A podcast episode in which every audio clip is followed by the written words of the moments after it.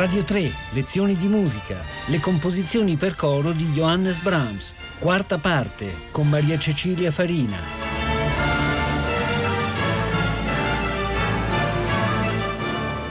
Buongiorno e ben ritrovati. Concludiamo oggi questo ciclo di quattro lezioni su Johannes Brahms e le sue composizioni per coro a cappella, cioè per voci senza accompagnamento di strumenti. Una produzione vastissima che si dirama sostanzialmente in due grandi canali. Da un lato brani di ispirazione popolare o leggendaria e dall'altro lato invece la musica sacra che abbiamo visto ieri, ispirata e modellata sul mottetto tedesco antico e in particolare sul modello bacchiano. Oggi vorrei tornare ancora a quel filone che affonda le radici nel canto popolare antico, che eh, tanto fascino aveva esercitato su Brahms e che, sul quale si incardina buona parte del romanticismo tedesco, parlando un po' dei Deutsche Volkslieder per coro a cappella. Si tratta di canzoni popolari tedesche, di cui solo 14 furono pubblicate in vita da Brahms e l'intera raccolta di 26 pezzi nel catalogo brahmsiano figura figura quindi come verche une opus, cioè opera senza un numero d'opera dato dall'autore. Popolari sono in realtà solo di nome,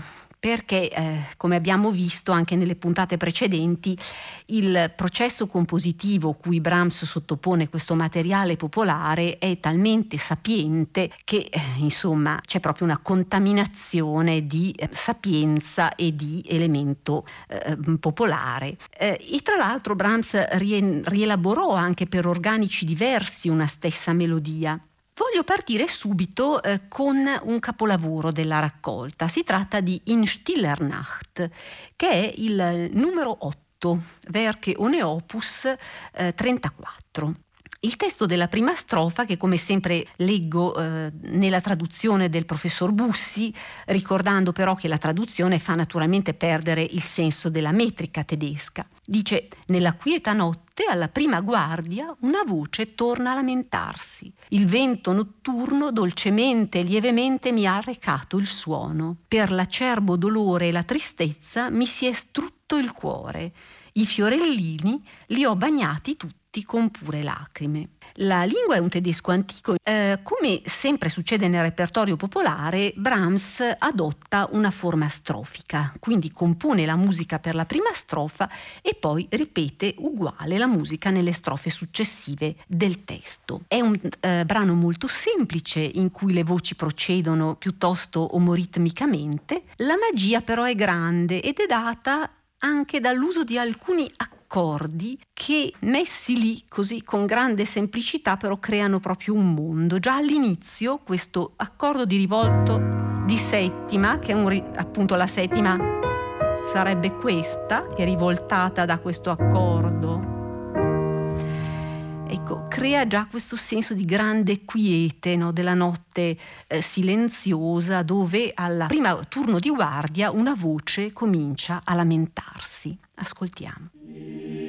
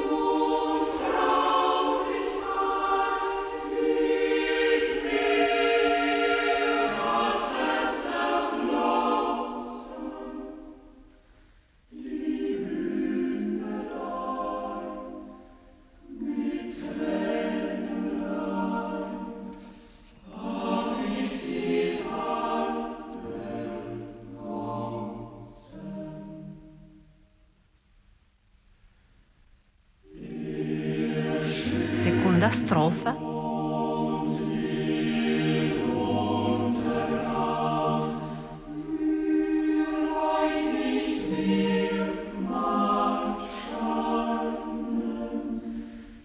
Notate come le frasi sono molto simmetriche in questo caso, semplicità assoluta.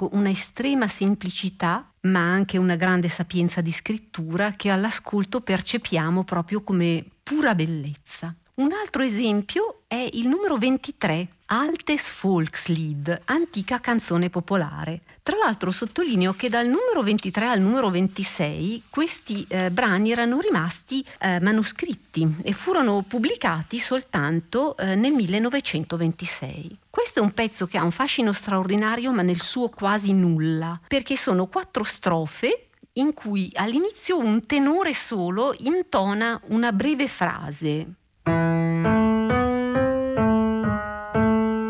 sulle parole Verstuhlen geht der Mond auf. Furtiva sale la luna e tutto il coro risponde Blau blau Blümelein o fiorellino azzurro.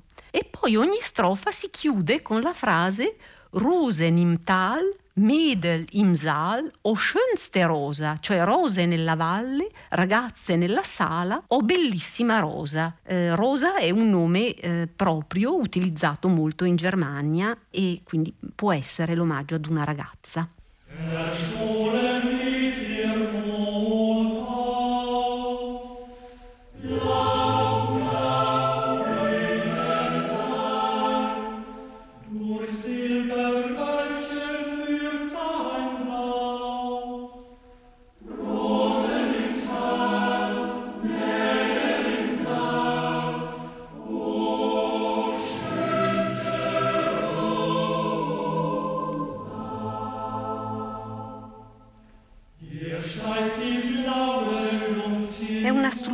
Se vogliamo anche molto antica, perché questa maniera responsoriale no, di fare cantare un solista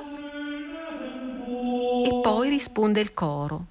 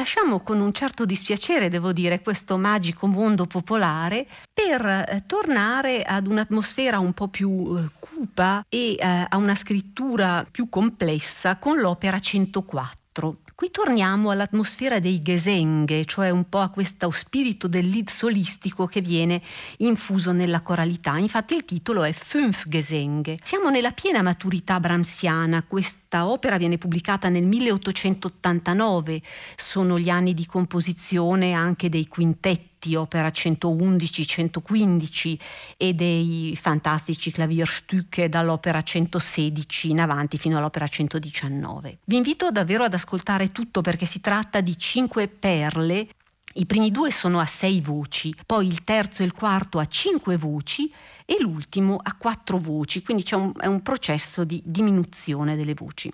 Io vi propongo proprio l'ultimo, che è intitolato Im Herbst, in autunno. Il testo è di Klaus Groth, questo era uno scrittore tedesco molto amico di Brahms, eh, col quale Johannes condivideva gusti, nostalgia per la campagna nordica e il titolo è molto significativo perché siamo anche nell'autunno di Brahms. Il testo dice grave è l'autunno e quando cadono le foglie anche il cuore cade in una profonda tristezza. Silenziosa è la campagna e verso meridione peregrinano muti i cantori come verso la tomba. Ora ci sono eh, le prime due strofe eh, che sono uguali, con una musica in Do minore però un po' modale, perché in realtà cominciamo con un accordo di La bemolle, poi Mi bemolle, poi una sesta eccedente, qui arriviamo sulla dominante e finalmente il Do minore, l'accordo di Do minore lo sentiamo in realtà solo alla terza battuta. E poi nella terza strofa invece cambia musica e c'è anche un cambio di modo in Do maggiore e in, lì nella terza strofa c'è proprio anche un cambiamento di eh, carattere del testo perché il testo dirà l'uomo si fa mite, vede calare il sole, presagisce la fine della vita come dell'anno.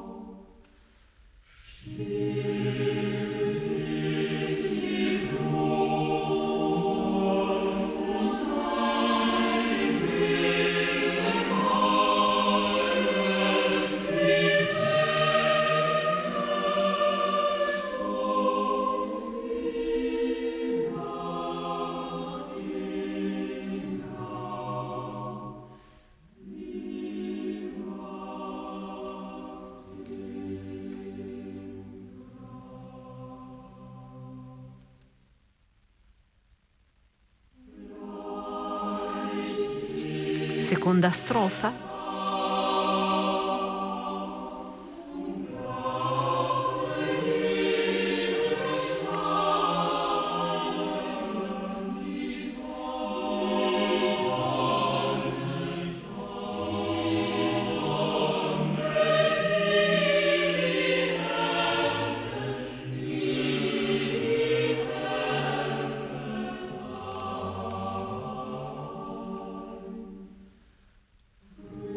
Presto arriva la notte.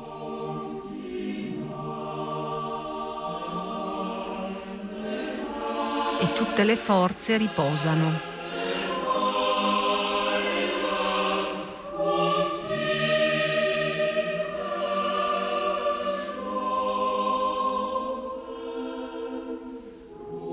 L'essere si quieta. Ruth das Sein.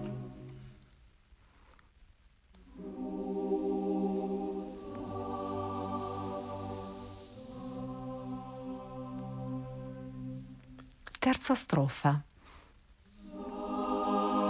Sembra cominciare uguale alle altre, però qua già modulato in Do maggiore.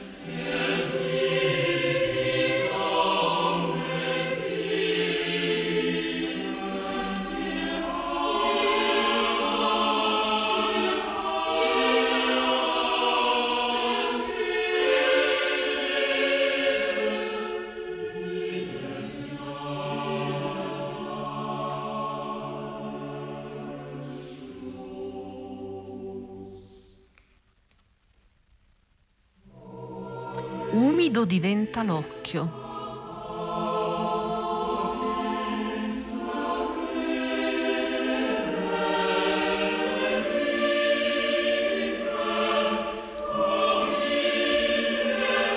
Eppure nel luccichio delle lacrime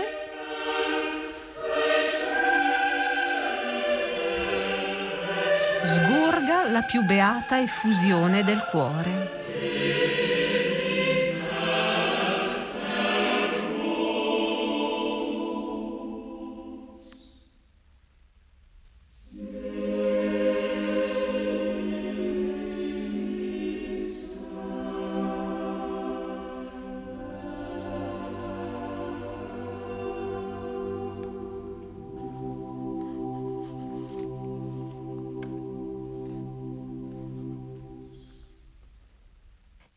Concludiamo questa lezione e l'intero ciclo dedicato alle opere per coro a cappella di Brahms con la parte forse più singolare di questo aspetto della sua produzione, cioè i canoni per voci femminili, opera 113, che furono pubblicati nel 1891, però eh, furono scritti lungo un arco di tempo piuttosto ampio. Torna in mente la predilezione che sempre Brahms nutrì per questo coro femminile che aveva diretto da, da giovane, il Frauenchor di Amburgo, a cui sicuramente eh, questi canoni in parte furono dedicati. La cosa singolare è proprio come Brahms riesca in questi pezzi eh, per coro femminile ad infondere in una scrittura contrappuntistica così complessa come quella del canone tutta la leggiadria, la leggerezza. Ricordiamo che canone in greco antico vuol dire regola e in musica questa regola consiste nel far entrare le voci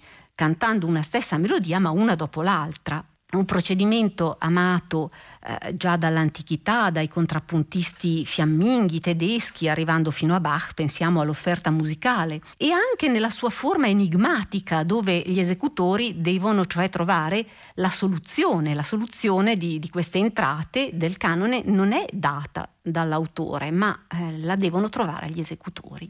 Io ve ne propongo alcuni. Intanto il primo, Göttlicher Morpheus questo è un breve testo di Goethe che dice Divino Morfeo, invano tu agiti i graziosi papaveri, l'occhio rimane tuttavia sveglio, se amore non me lo chiude. E per dare l'idea di questo divino Morfeo che è così ipnotico, Brahms si muove su un tema ancora una volta in modo frigio. Abbiamo visto come eh, spesso eh, prediliga gli impianti modali e qui abbiamo questo tema Si, La, Sol, Fa naturale.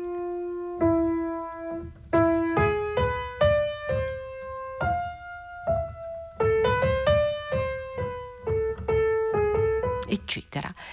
Ora, la scala frigia è proprio quella che espone il semitono in prima posizione, quindi... E questo tema proprio Si, La, Sol, Fa, Mi. Il canone si svolge a quattro voci e lo ascoltiamo subito.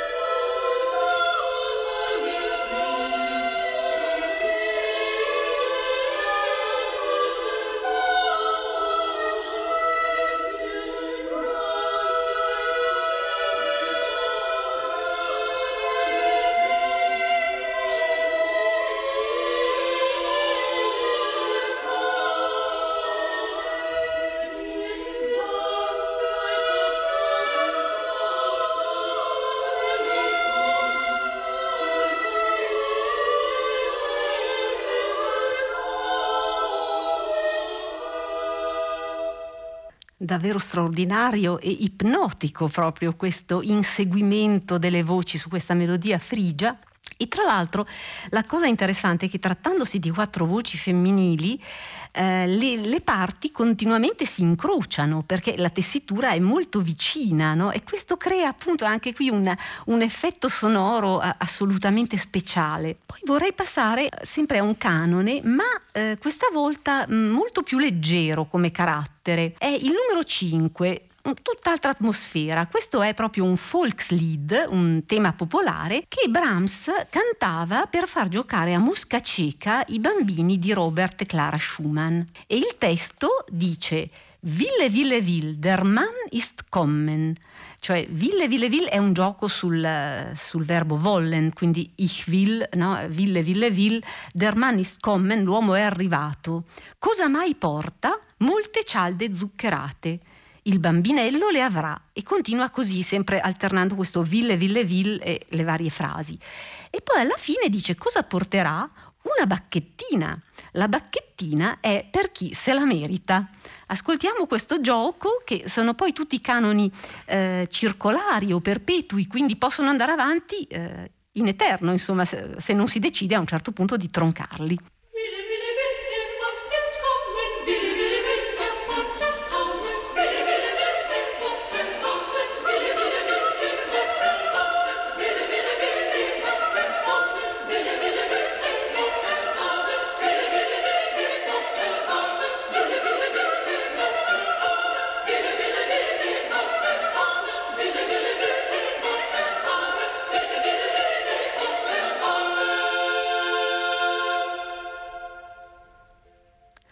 Voglio congedarmi da questo straordinario repertorio con una pagina che non esito a definire stupefacente. Si tratta dell'ultimo canone, il numero 13. È ancora una volta un canone perpetuo o circolare. Einförmig ist der Liebegram.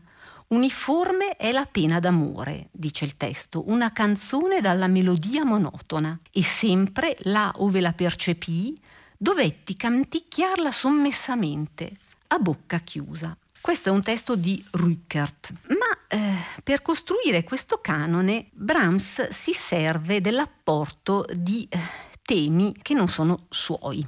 I quattro soprani è un canone a sei parti, quindi ci sono quattro parti di soprano e due parti di contralto. Le quattro parti di soprano si inseguono in canone con la melodia del lead Der Leiermann, il suonatore di Ghironda, che è l'ultimo numero del Winterreise di Schubert. Il tema è questo.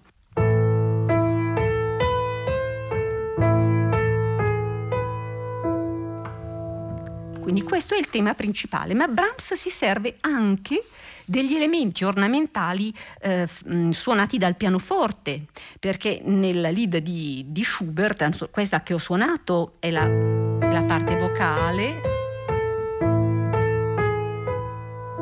e il pianoforte risponde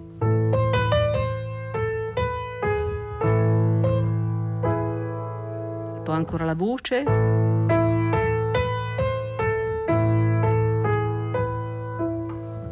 Il pianoforte.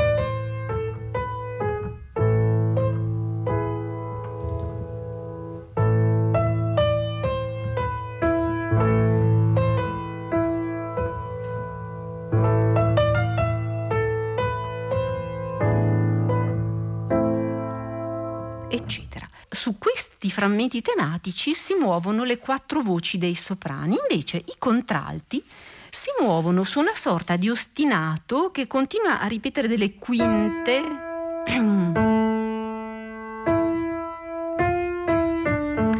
Eh, in sostanza è un ostinato mm, dove alcuni studiosi hanno voluto ravvisare il tema di un antichissimo canone inglese, la rota inglese eh, Sumer Easy Kumenin, è un pezzo addirittura del 1300. Quindi Brahms mette insieme questi elementi antichissimi, un po' meno antichi come Schubert, e eh, costruisce questo canone eh, che giustamente è stato definito dal commentatore Francesco Bussi vertigine o voragine. Ascoltiamolo.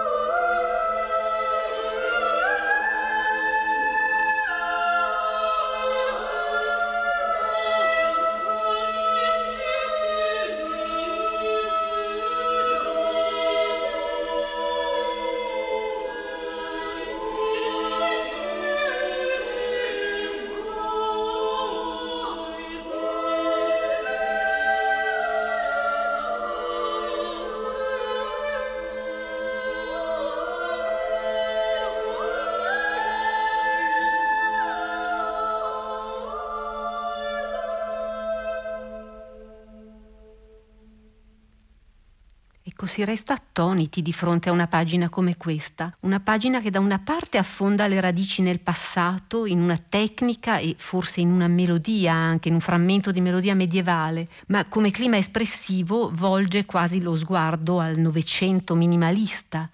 Viene proprio in mente lo storico articolo di Arnold Schoenberg che nel 1947 scrisse Brahms The Progressive. Io vi ringrazio molto per avermi seguito in queste lezioni e buona giornata da Maria Cecilia Farina. Radio 3, lezioni di musica, a cura di Paola Damiani. Questa puntata è stata trasmessa il 1 settembre 2019. Potete ascoltare tutte le lezioni di musica dal sito di Radio 3 e scaricarle con l'app RaiPlay Radio.